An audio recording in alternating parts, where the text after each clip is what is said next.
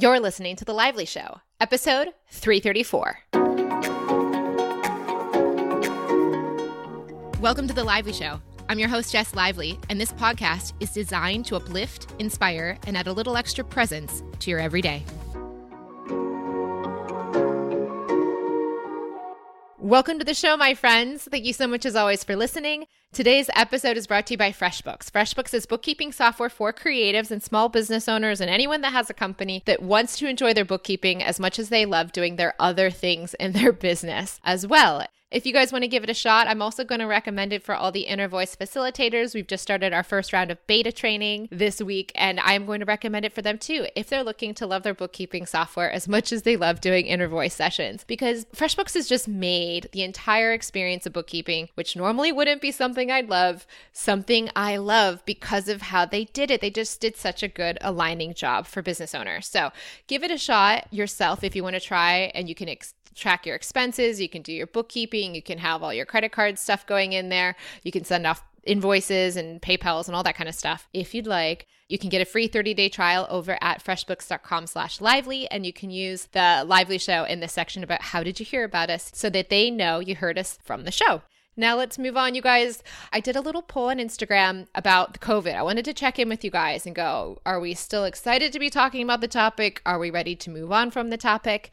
And one of the ideas I had was a dear friend of mine has been with a fever and a very intense cough for several weeks. She's not allowed to get tested for COVID despite having all of the classic symptoms because of things that she'll share about in her interview. But I was very curious if you guys were interested in hearing someone with a pre-existing condition who is on the older side of the spectrum of life and has potentially COVID in the last few weeks in America. I thought that that might be an interesting point of view, but also while she has all of that to consider and her own company and et cetera, all that stuff going on, she also has an extremely upbeat and very beautiful point of view through the whole thing as well. So I thought this could be a really cool interview to help us, for those of us that haven't really interacted with anyone that may have it already. This could be a really interesting interview to just kind of have a conversation very frankly and very openly with someone that has a lot of reasons to quote unquote potentially be scared, but she's choosing not to be, and why. So I did this as like, do you want to do that or a solo show on a poll? And you guys had 53%. So it's pretty close to 50-50,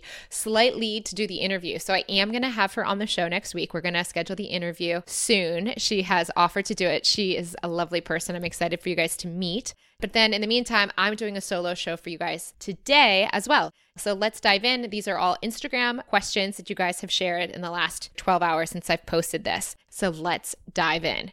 Okay, we'll start with S. Tarkis, who says, when you're talking to your inner voice and you don't hear an answer, is that because you aren't ready to hear the answer, or is that more of a mental block in the current moment?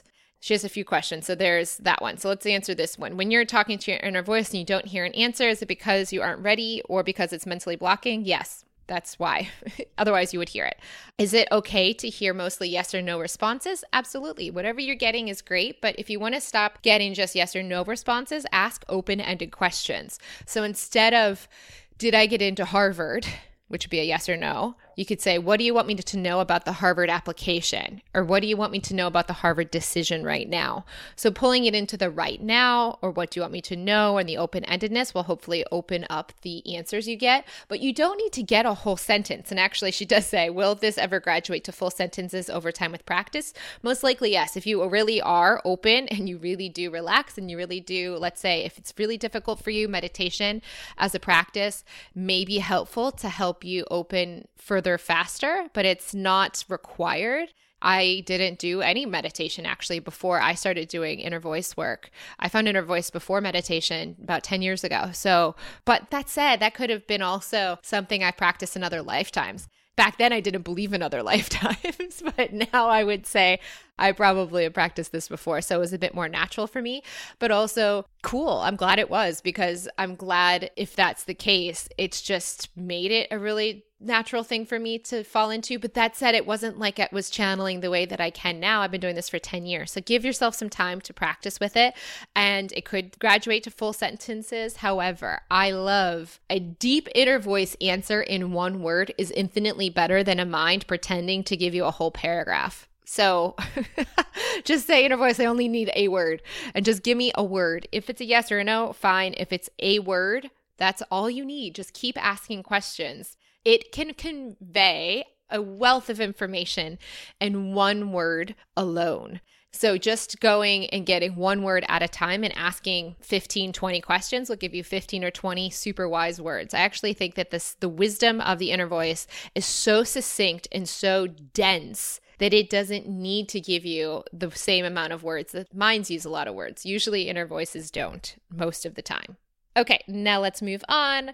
How about Miriam Brennick, who said, what role does your mind play in your life? I always wonder how aware you are of the mind and what kind of thoughts it might think as you live and flow. Hope this makes sense.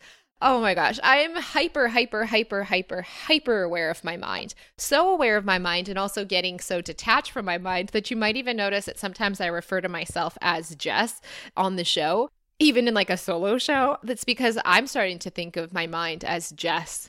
Like I'm dissociating from the persona that the mind holds more and more. So I can see it in awareness, and yes, I can identify with the thoughts that it has, but I don't identify so fully anymore. So now I can just see the conglomeration of thoughts and preferences that makes up Jess Lively as Jess Lively without necessarily needing to find myself by it. So I guess you could say that in another way would be, as the manner of speaking, like the observer aspect of myself is becoming so strong that as the observer becomes so strong, the detachment from needing to personally completely fade into identification with thoughts and preferences becomes easier to drop. It's easier to see just who I think I am and what I think as a part of me, but not the entirety of me. And as the inner voice part of me, which is also me, becomes clearer, and I understand and I can perceive from that point of view too, again, Jess just becomes more of a sideshow rather than the primary show. At this point, it's probably a tug of war there, about 50-50 about which one's more my awareness. Some days it's way more Jess, some days it's way more inner voice, but all of it's fine as it goes. It just fluctuates and flows from moment to moment or day to day. Okay, that's an interesting question. Now we have Stacy Firth, who asked, the current state of the world at large and personally has left me with a real sense of detachment from my life goals and other things that used to feel really important. I still want them, but I can't feel that intense feeling of want that I used to have. So I'm wondering, what's the difference between a good kind of detachment and more traumatic dissociated detachment?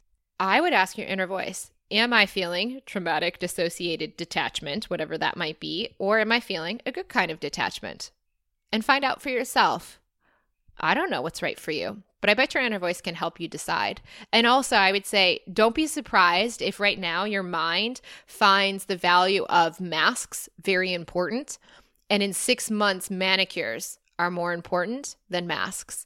Like, of course, as your situation changes, your mind's going to find different things important. So before, you might have found getting your roots done and covering your grays more important than you do right now in quarantine. And you go, okay, it's not as important to me anymore. And then in 6 months, it's important again. That's natural. The mind, of course, is going to flux and flow. And sometimes, and maybe it'll never become important again. Maybe this will be a life-changing incident where the mind never prioritizes certain things. Like, for example, I was just sharing to the IVFT trainings, the inner voice facilitator trainees that we're working with, the student teachers and early grads for that program, that when I was younger, my dad had cancer, and I didn't ever share this. And he's not listening to the show, so I'm not that worried about it. The point of it was I never shared it before because he had a job where he didn't want his bosses to know about that pre-history he had, even though he never got it again. He had it when I was a senior in high school. And it was a very huge shift for me. When he had that, I realized, because I was in a season of my life where testing like SATs and grades and your GPA were quote-unquote so important going into college. But it was amazing as a gift because I didn't know if he was going to live or die. Obviously, he's still alive. He never got it again. It didn't come back. But I didn't even know the odds at that time. It was so fresh to me at that time that I remember quitting track. Who cared about track when I wasn't sure about my dad's living or dying? I didn't love track nearly enough to keep doing that. That was mental. And also grades, I realized, were completely irrelevant and unnecessary and didn't mean anything in the greater context of life and death. So that kind of prioritizing never became important again. Yes, the college that I went to, University of Michigan Business School, was incredibly obsessed with grades, but because of my dad's experience with cancer, I just realized that I'd never attached to grade importance the way that others may have, what they didn't have, that experience. But I wouldn't call that traumatic or dissociated attachment. I just saw that as prioritizing attachment. Like I just took something that was never that important and put it out of the prioritization that most people would have held had they not had something like that happen. So some things because of COVID and this experience are going to frame things for you so beautifully like that, that your mind will never play to a story that it matters again. And that's great. And at the same time, on littler things like gray roots or manicures or something like that, right now, does it matter that much that my nails aren't painted? Not quite, but will it matter more to me in the future? Will I have more of a preference around that? Probably. But that doesn't mean that there's anything wrong with that. It's like as life situations flex and flow, certain things will come in and out of priority, but things that are unnecessary stressors, most likely, like for example, testing, that's like a much deeper level than a manicure. I would never stress in any situation as much as I would have previously held, let's say, grading as an important part of my persona back then. I don't know. I just think certain things will fall away and never come back, and other ones will. And just observe it all. And ask your inner voice if you're in traumatic dissociated attachment, and if so, what to do about it. Okay, now we have Deliciously Vibrant, who said, now that you're used to living in flow, is there anything your mind still resists on the daily, for example? Oh my goodness. Well, what I've been sharing on Instagram is two things lately that my mind has previously resisted, but of course I've let go of so many resistances, like it's dozens and dozens of preferences that my mind would have previously held as like things I don't want to do, and now I do, and everything's becoming, instead of an always or a never, I noticed this like about 6, 7, 8 months ago.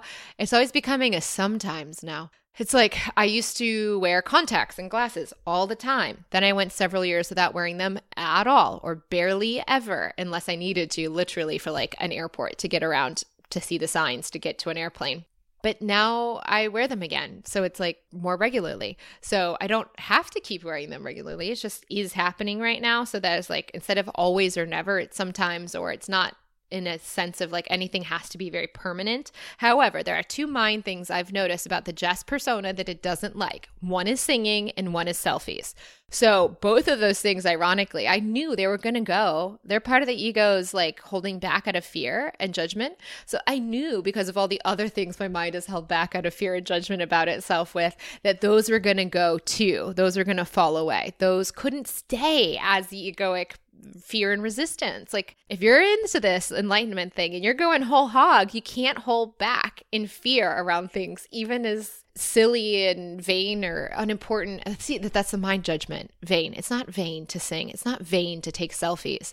The mind just tells stories that makes it that way because it's judging itself for doing it or judging others for doing it. But that's all judgment, and all judgment lives in the mind. So you can even see it in my own thoughts because the mind's still holding on to that. But I also am self-aware enough to go, oh, because it's holding on to that judgment, that will become something that will be neutralized. And the way it'll come neutralized is because I won't resist it anymore. So selfies and singing. Well, when I do the inner voice work, when I do the little channeling for you guys, I've been doing some walks on Instagram out in Honolulu because it's so beautiful here to take these alignment walks. And I know a lot of people right now can't necessarily see great, beautiful weather because of wherever they're living right now, or they're not allowed even out of their houses in many cases. I've been taking these walks and showing the nature just so that you guys can see it too, because I want to share it with you in case this is beneficial and like calming for your mind. I just want to share. And I started doing it with a little inner voice channel sometimes, but the inner voice would come through and it would practically be singing as it did, which was also a sign to my mind that I really wasn't making that up in my mind, because my mind wouldn't allow myself to sing because my mind has a whole story from middle school that goes all the way back to middle school about singing and how I don't have a good voice, which isn't true. It's just a mind story, a beanbag, as I would call it, from my middle school days. So of course, as I am allowing the inner voice to do the channels, it's choosing to sing through me. So I'm allowing it to come. And it's interesting as I observe it because I don't hear the story. You know, like the story says, oh, I'm not good at singing. But when I hear the inner voice do its little sing-songy type of voice, it doesn't sound bad, but it definitely is not my mind. It would not be making those noises in that way. So interesting. And the second thing, which my mind is allowing and doing deliberately and getting over, is selfies and photography. If you had to ask Megan Bowers of Pictory Productions, she's been our videographer for years and years now, and she's filmed a lot of stuff with me. She knows, you could ask her, getting me to take photos of myself or selfies, let alone selfies. Oh my goodness. I told this whole story after I was about 28. I never really cared before 28. I didn't have much of a story about photography at all. And then I had this period where I felt really photogenic around 28 to 30. And then after 30, I felt less photogenic than I became or felt at 28. So this whole story around then and ever since, that's not wanting to take photos. And so I wanted to face that. And I think COVID, just because you can't see many people, I think for some reason, I've gotten a lot of messages too on Instagram as I've been outing myself, my ego spheres about this and sharing them. I've seen some messages too, not everyone, but some people are also that maybe were afraid of the camera, or also in COVID just kind of feeling like they want to connect, they want to share their face and be seen a bit. Not to get attention, but just I think there's just this natural new environment we're in where you don't see many people necessarily. I see a few people maybe once or twice a day, the people I live with. I have a lot of time and space to myself. So I'm not in complete isolation. I'm in a little quarantine family of four sort of that I see every now and then, maybe once or maybe twice a day. But otherwise I'm mostly on my own. And so there's something about that. I don't know exactly what it is, but I think there's this idea of wanting to share and be somewhere in your physical form, since we're still here on a physical plane. So anyways, all of this to say, I was practicing selfies and realizing how much my mind, because it had these stories about photography and photogenicness and all this stuff, would actually, as I've been practicing this, I'm realizing the mind made it worse. When the mind felt like it wasn't photogenic and felt like it wasn't good, it messed up the photos. I realized that my face would make micro expressions that were not as pretty. I wasn't consciously doing it, of course, but it was confirmation. I was a law of attractioning bad photography because I didn't think I was photogenic. So my face contorted to represent it. And I don't know, this is a long story to say. As I've started to relax the face and connect to my inner voice and my inner being while taking a photo, I am oh my gosh, that was totally a story the whole time. I could take a super photogenic photo if I can just relax, practice, and not be in my head about it. So those are some examples where my mind still resists, but I'm learning and allowing myself to take the photos and practice with them, but also to then share them with you guys on Instagram too, which is even more edgy for my mind because it did judge itself so much. It also would judge. There's a whole story about people that took selfies that would be I don't know, it's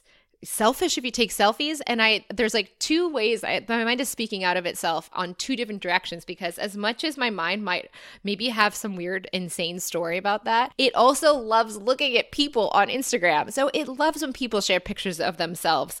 And yet at the same time, it's also saying that if I do that, I'm somehow being vain or selfish. Oh, the minds, they're crazy. So either way, I've been taking inner selfies, as I'm calling them, because when you tap into your inner voice or your inner being as you take them, the photo completely transforms. And it's really amazing and fascinating to me. So for those reasons, I've been sharing them and getting over my mind in the process. So there you guys go. Now let's move on. Moringa says, hi Jess, curious what questions you ask your inner voice when you feel nervous. I'm offering a new skill to my clients in my business, and I know that it works and has worked for me, but I'm not in the phase of knowingness and confidence, and so I feel some performance nervousness. So curious what questions you ask your inner voice. Should I share this with my clients? Why should I share this with my clients? What about my mind's nervousness about the confidence? Inner voice, are you confident in my services? Inner voice, what should I know about my clients and their judgment of my ability with this? Ask those questions. And you can rewind that and slow that down so you can put those down to paper if you want to. But those would be my suggested questions to ask about that. Blentonium says, I struggle with my health. On good days, it's easy to be high vibe. On the bad days, I can't seem to do anything to move the needle. All the gratitude and funny videos don't seem to touch my alignment. I don't see it. There's no question in here. So I think this is, it is what it is, I guess, at this moment, since there's not actually a question in there. But obviously, if the gratitude of funny videos don't touch the alignment, I think having compassion for when you're in the place, in the space, to just be and allow yourself to be there could be useful, because if the mind judges, it's just adding shame on top of the situation. So that would not be helpful. So I'd say just be as kind as you can. I remember days when I would be in a really low place emotionally. They would be like once a week for a while. There was a lot of beanbag releasing for several years.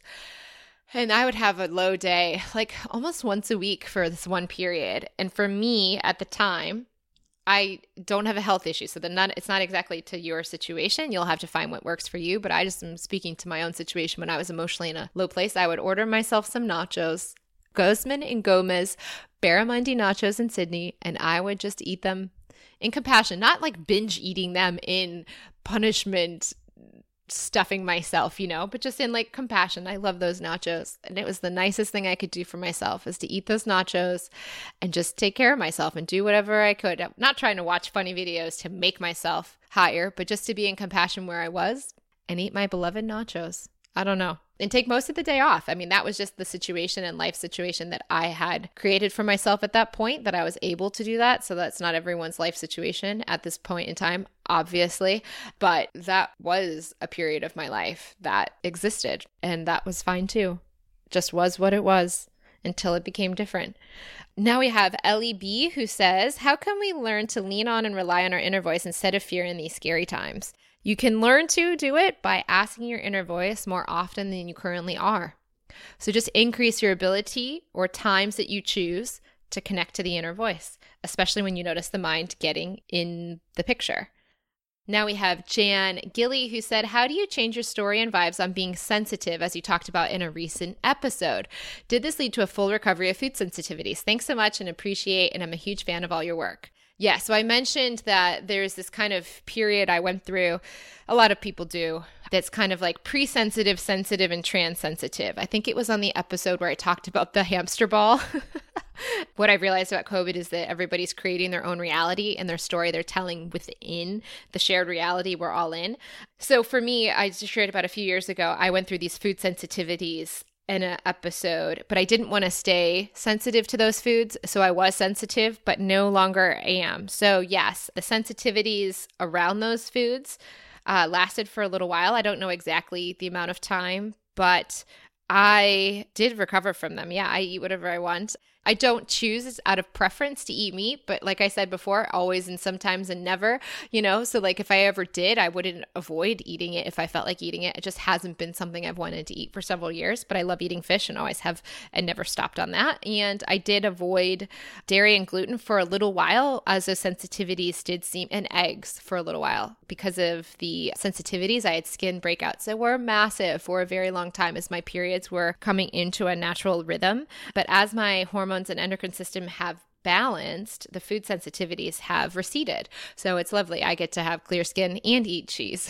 which is fantastic. If I really, really eat a lot of cheese, like a lot, like multiple times a day, because I love cheese boards. So like that's like cheese as a meal with crackers and fruits and olives and nuts and stuff like that's not an irregular. It's one of my favorite types of evening meals to have, dinners. I can notice that, especially around before my period, that there could be a bit of some struggle with that, but not that bad. Nothing even comes close to the way that it used to look years ago as the period was coming in. So yeah, I did. But I remember one of the things I think that helped was that I never identified as a story. I noticed that the sensitivities were there and I was having very physical reactions in terms of my body with the skin. But I never really wanted the persona of vegetarian, vegan, gluten intolerant, dairy intolerant. Like I never, ever, ever, ever cared to identify as the mind to any of those as descriptors of myself. They were just things that my skin reacted to. So there's a very difference to say, I am gluten intolerant. Like I am Jessica Lively. No, that's just a food I eat or don't eat. So it's not the name of myself. I'm not gluten intolerant. I'm Jessica Lively. And that is even now just like a conglomeration of thoughts. Really just the awareness that's in the body known as Jessica Lively. But aside from all of that, I never had the identity. So I never had a story of who I was defined by the foods. And I always wanted to be able to keep eating them. That was always the joy. I love eating dairy. I love eating bread if I want to eat bread, when I want to eat it. I didn't have as much missing of bread. Gluten overall was an easier thing to release out of my diet than cheese. That was probably the one I just loved the most. I love a good Comte and I love different types of cheese. So over time, as the period and everything got better, I remember asking this one very wise, pretty enlightened woman, I said, you know, I don't want to be stuck with these sensitivities. I want us to be able to become trans-sensitive, to go beyond them. And I wanted her opinion on it. And she was very wise. And she goes, you can't until you can. You can't until you can. So your body might react to the foods and, you know, so you can't, well, you can always eat them, but you could have the reactivity to them until it changes. So it is until it isn't. You're sensitive until you're not. But I think having the desire to be not sensitive was helpful. Other than that, it was just a lot of time and patience and trying it here and there, in and out, and seeing results, and also releasing stories and kind of finding a deeper awareness of why the periods weren't in my life in the first place, like why the imbalance was there. I can say many different things on the subject. I have many different points of view, but the thing where it really clicked in the most was actually during a client session or after a client session with a woman named Lara, who did a session with me. Her inner voice is super, super wise and really clear when she came through. She lives in Melbourne, and I did the session with her for her own inner voice. And then afterwards, her inner voice told her out of the blue, it wanted to talk to me about the eggs. And I was like, so she felt so weird, but she's like, Jess, my inner voice says I need to talk to you about the eggs, or it wants to talk to you about the eggs. So I had a chat with her inner voice directly as human Jess to inner voice Lara, and it helped me. And actually right leading up to the call with them, the inner voice of Lara, I reflected on how my lack of periods might have been a gift to me, like why that might have been in my best interest not to have had my periods, and how the skin issues that resulted as I was going through the first 3 years of travel or 2 years of travel and all that stuff, how that might have been a gift and how that might have been nice and a good thing in my life, even though I always didn't like it at the time. And I kind of came to this conclusion right before I did the call with their inner voice. I think that in a way it was all kind of culminating and coming together in a beautiful, beautifully timed way.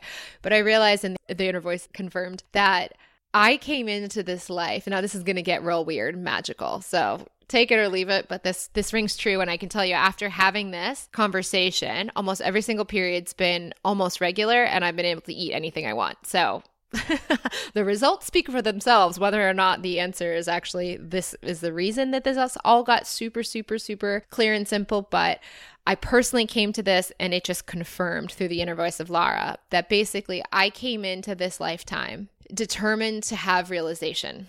It was determined pre this lifetime that would be my experience, that I would go through that. Now, my human Jess grew up in Michigan with a family that I don't even say the word meditation to my family. My youngest brother does meditate a bit, but I would not even mention the word around my family. Not in a bad way, just in like that's not where they are. It's nothing like what they're interested in. So I had no exposure to any of this from my actual childhood itself. It was all within me from probably most likely past lives and into what I observed and dived into in this lifetime as well, but was probably reconnecting to my own essence as well, not from my general exposure growing up.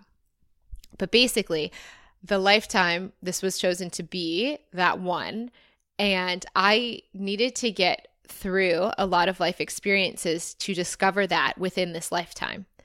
So not getting my period early on, and then while I was in relationships for 9 years of all of my 20s, I was with I was only single for like 2 months after graduation. Between that and 31, I was only single for 2 months. I was with my college boyfriend at the end of college up to my mid-20s, and then 2 months later, I met my partner who became my husband, and I was with him for 5 years. So all of that while, I had never in high school had a period, so I went on birth control as a PCOS measure, which did regulate my skin and periods, or didn't get a period, but you know, made things evened out in its own way. And then wanted to get off of that at 31. But what ended up happening was basically I never had a kid with my partner or my college boyfriend, never had to worry about a pregnancy scare. And had I had a child sooner, I could have had a child sooner, but I think that this was so important to my soul. The level, what it resonates most is that this was so important to me to get and arrive to. The gift of not having my period and going through all of this and then eventually getting divorced in this beautifully aligned way gave me a marriage so that I got to have the married thing. I don't think my human could have, Jess Lively could have, like, she would have felt like too much of a failure, I think, in her timelines and mental story around partner and her upbringing in America. So she had to have, like, the marriage and stuff to let it go in order to let go of everything that she owned and travel the world, because that was never my desire, to travel the world solo for 4 years. There's nothing about me that ever wanted to do that. But having had been married and having had all these things, I was able to have them and hold them and then let them go. It was much easier for my mind to let things go than to have never had them. So that was all a gift, to not have a child, but have had the marriage, to not have had the child, but then to have the home and all that kind of stuff and the dogs and all of those little things that I really deeply, deeply wanted and could get myself to have. I got to have them. And then I was allowed in my own free will and choice to let them go in a beautiful, flowing, fluid way, and in a very, very magical way. And then I got to travel and discover and go deeper and deeper and deeper within myself. And it's not to say I couldn't have come to this place later, but with small children, I think knowing myself at any of those previous points, if I hadn't had so much time in myself, by myself, this is just the Jess Lively story. I know many women that I work with that have children, that have families, and they're going through this too. So obviously this isn't saying other people's lives can't do this. They can, and they are doing it. But for me, I couldn't have gotten to this point without having had all of that time by myself. And then the skin issues and the imbalances is there while my skin and periods were coming into harmony for the first few years of traveling. That was actually a mental story that made me feel like I couldn't be pretty enough for my partner, which was BS, of course, but it created the space for me to keep going deeper and keep going into myself. The guys didn't care about the skin as much as I cared about it, but because I cared about it, I law of attraction situations like being alone or feeling not good enough. So then I created that whole scenario within myself. But once I see all of this, and once I reach this place within myself that this is what I want to experience personally, and I'm choosing it for me, the balance and the peace of the periods and the imbalances no longer needed to be there because I found it within myself. The desires were there, the clarity was there, and so everything kind of went back into harmony. Wild, I know. But once all that happened and once I could see that all very clearly, that actually was all a gift, not an expense in my life, and helped me get to this place. It doesn't mean that I can't have clear skin or can't have those foods or can't have periods or children or a partner. It just gave me this beautiful gift of time with myself to discover how deep I could go within myself and to actually discover a desire I wouldn't have ever even imagined that I could ever want or choose in this lifetime. But I did. So anyways, that is a very, very long story. But after that, my skin got very clear. And also, I think it helped in the skin topic. I'm not using oils on my skin.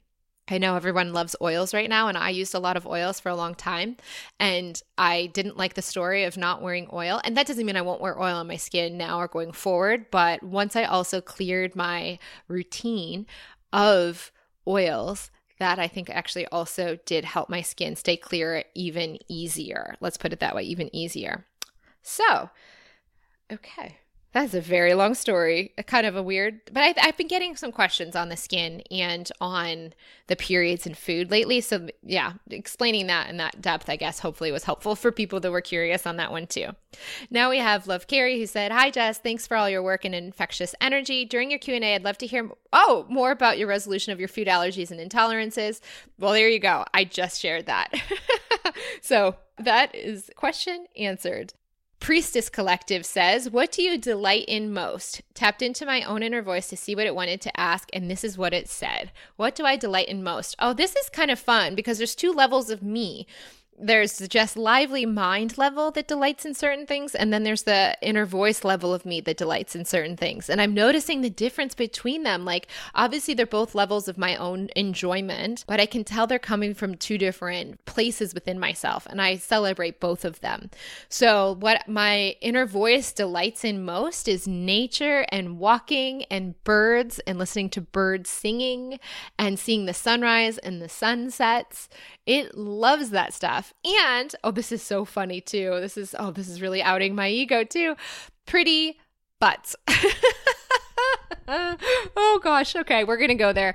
Jess's ego is not going to be able to stop this one. I'm going to let it out. So one of the other things I've been noticing is my mind has held back, feeling like my mind is very comfortable with allowing myself to receive abundance, for example. I can receive abundance so easily because I'm in such alignment about it.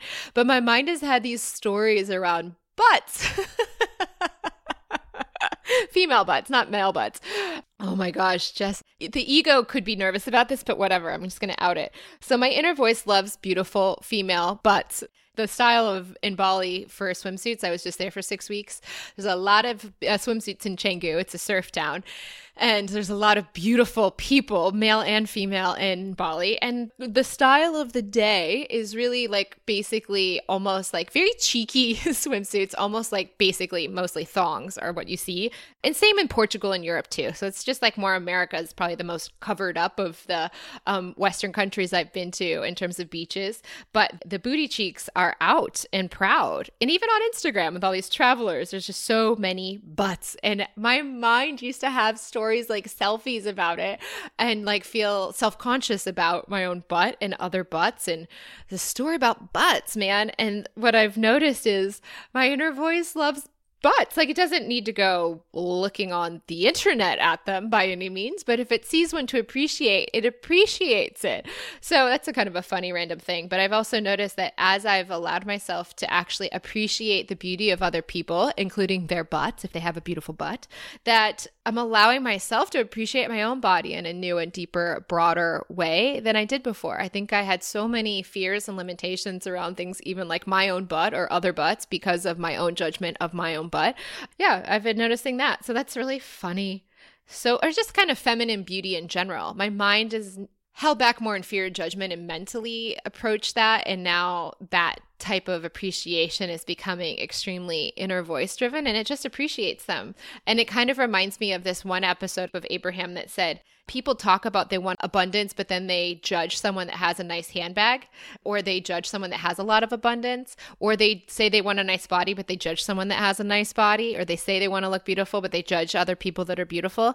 And so when they said that thing about the handbags, like the money, they say they want money, but they judge someone with a beautiful handbag. I noticed that I would never judge someone with a beautiful handbag because I have such abundance. I would just like either don't care. If I don't care about the handbag, then it's just I don't care. If they have it, I don't care. I don't have a story around anyone's purses, but I noticed that I had a story around whether people were showing their butt cheeks or not and what my mind decided about that. But that was based on my own mental stories around my own butt would be this whole big story about their butts. And so anyways, this is a very weird story about my inner voice. Of course, when it comes to my mind, what does it delight in? Oh, you guys know I don't have many boundaries, do I? Just going on about the butts and the selfies. Okay, so well, I don't consider myself a spiritual teacher. I'm just like glad because I can't imagine one that's sitting here talking about such silly things. But you know what? This is what's going on. This is where I am. And maybe some of you guys appreciate this too. Oh, man.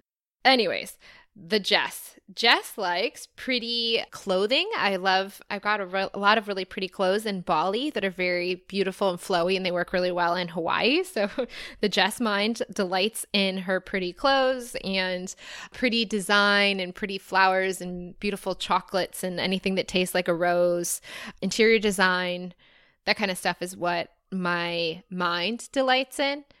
I kind of love having both levels of me. The stuff that Jess Lively likes, the mind likes, all that stuff. And I love the stuff that my inner voice loves. But I can't say that the Jess Lively mind actually cares that much about birds and watching them fly and pretending to be, my consciousness of me is very excited to one day inhabit, or probably already has or is doing it currently, inhabiting birds and flying as the consciousness filling a bird.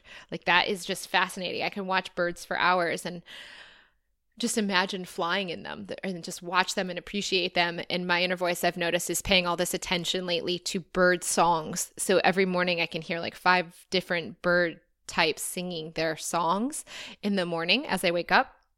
So there's a ton of inner voice awareness to birds, and also like the movement, the wind, and the fact that birds are swimming in the sky and fish are flying in the sea, and looking at the density of air as an object as much as water is an object, but we can just see water more clearly. But the air is also something like water, but less dense, but that there's some type of density to air that's become hyper aware in my consciousness. And it delights in watching the objects float and fly in the air and imagining it as like just a less dense version of what's happening underwater as well, where my mind would just look at that and think that there's nothing in the air, but birds are somehow flying in it. And my mind doesn't think about it in that way, but my awareness does.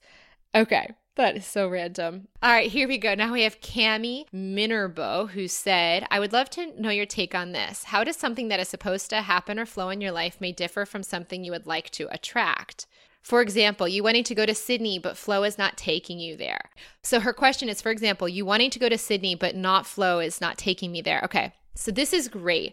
Let me restate her question. I'd love to know your take. How does something that is supposed to happen or flow in your life, how does that differ from something you'd like to attract?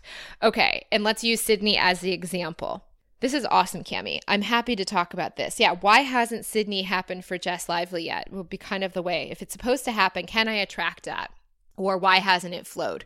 Okay, and this could be in your own life. Like, why, if I want a partner, hasn't it happened yet? Or why hasn't the right job opportunity lined up, or that kind of thing? So I really want this thing, but it hasn't happened yet.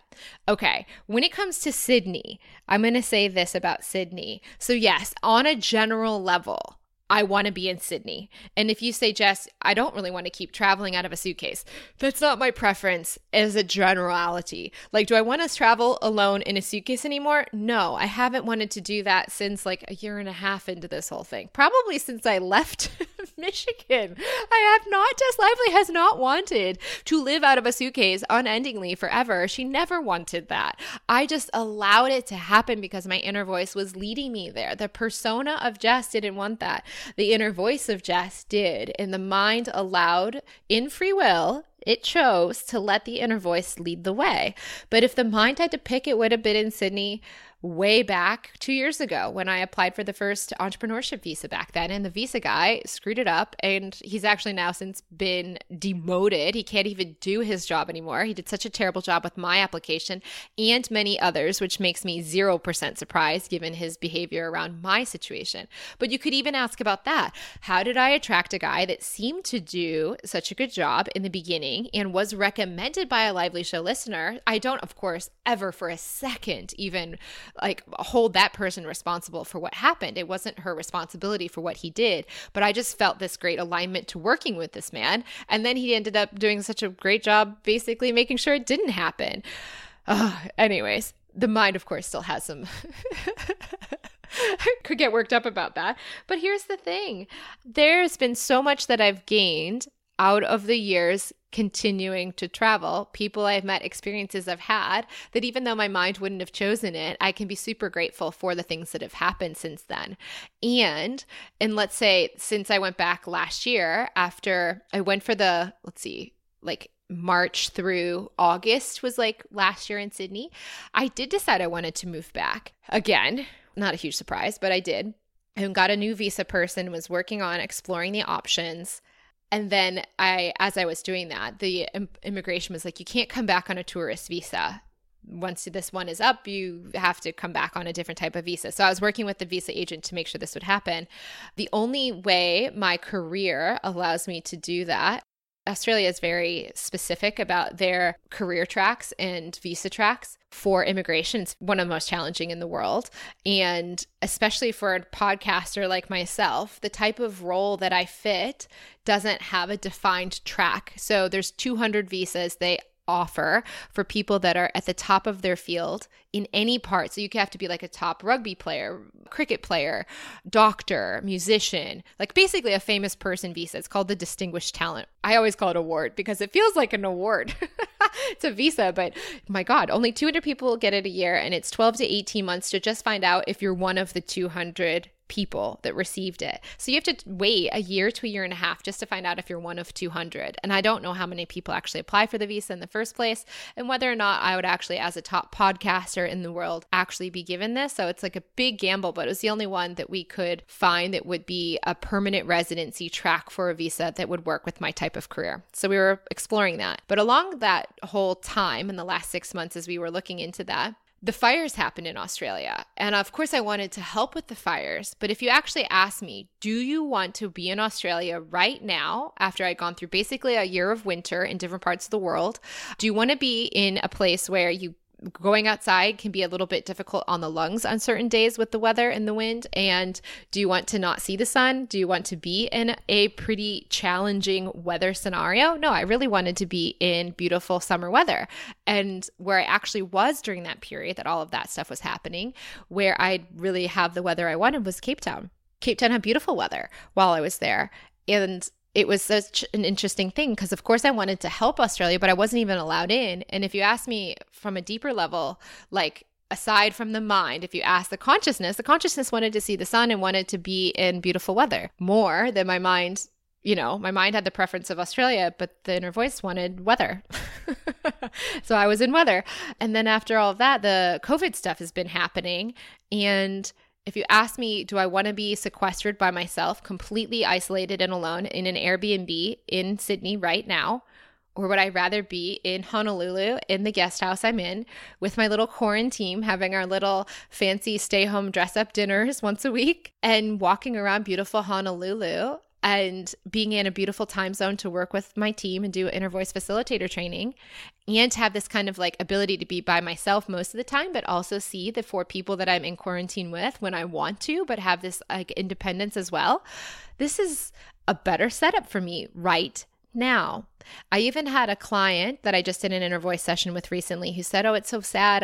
Today we were supposed to fly to Europe and have this big adventure as a family, and we were going to do all these things in different places in Europe. And she told me the whole list of things they were going to do.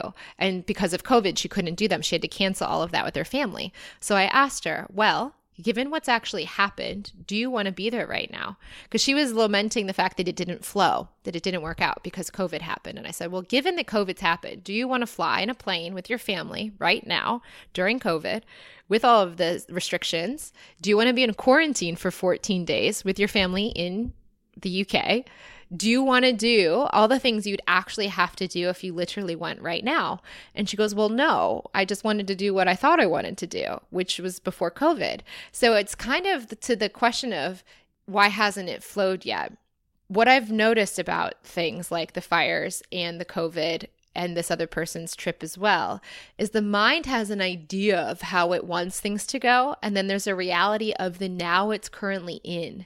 And if you can separate and step out of what the mind thinks the story should be, and look at what the reality in the present moment is, often, not always, but oftentimes, there's been these moments where it's like, well, right now, given what's actually happening, I guess I wouldn't really rather be there. I'd rather be here right now. So as much as the Jess doesn't want to travel in the suitcase alone, she'd rather be in Honolulu right now than in Sydney totally alone. And once all this changes, of course, I'd rather be in Sydney, but I don't even know because it's a future moment. That's just a projection of my mind into a future now that could have some crazy new world global crisis or other scenario my mind has no idea is coming next, which actually might change that. Or if I met a partner in Bali or in Honolulu, I'd rather be with a partner than being sitting alone in Sydney. So I just know that I don't know yet. And I trust that the flow is actually trying to lead me to what I do want, even if the mind can't figure out what that is, when that will happen, or how to make it happen. And on the point of the whole visa thing with Australia, I've even surrendered to that because the 12 to 18 months. It's not to say that in the future something might not happen where that does become the track that we take. And I pursued that for 6 months with this lady, but I really wanted to do the full application process with her on shore. And the weekend that Australia closed their borders was the exact same weekend I was supposed to go do a podcast tour over there, hopefully, if they approved a temporary visa.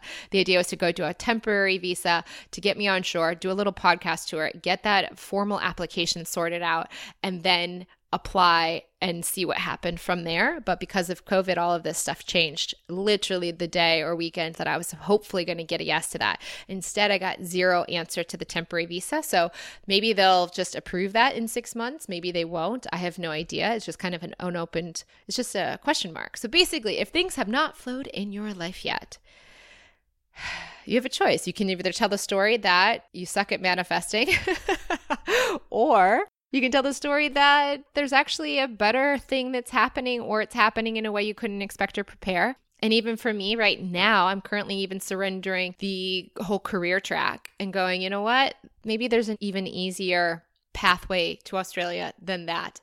And I don't know, well, I have some ideas of some visas that are easier, but one of them being a partner visa. I can't be the Australian male that, or female that proposes to me or that I live with. So that would be a gift to receive. I couldn't actually make that one happen. But of course, that would be a lot easier. But it hasn't flowed yet. So I just get to trust that whatever is meant to be will come and is happening for me, not against me.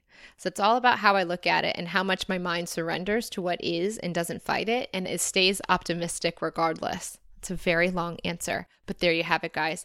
I hope you guys enjoyed this episode and all of the random tangents I have given about my own life. But hopefully in doing so, these are just anecdotes that can add to your own awareness of just a regular human that is in a weird scenario, living out of the suitcase, as we've said many times, without trying to, without wanting to, but allowing it to happen and seeing what happens next. We can all do that. And it's kind of in an interesting way, even though it's under situations that no one would have necessarily wanted. It is pretty cool that everybody right now is in this place where they know that they don't know what May is going to look like.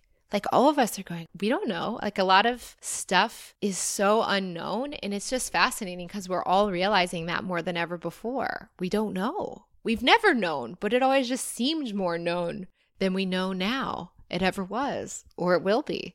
So let's see what happens next, guys. I love you guys so much, and I hope you're having a wonderful day wherever you are. And if your mind is going a little bit crazy with everything, feel free to go back to that episode that I did a few weeks ago that was about the questions you could ask your inner voice. Know that those questions are always there for you. And of course, your inner voice is always there for you, no matter what. And until next week, may something wonderful happen to you today.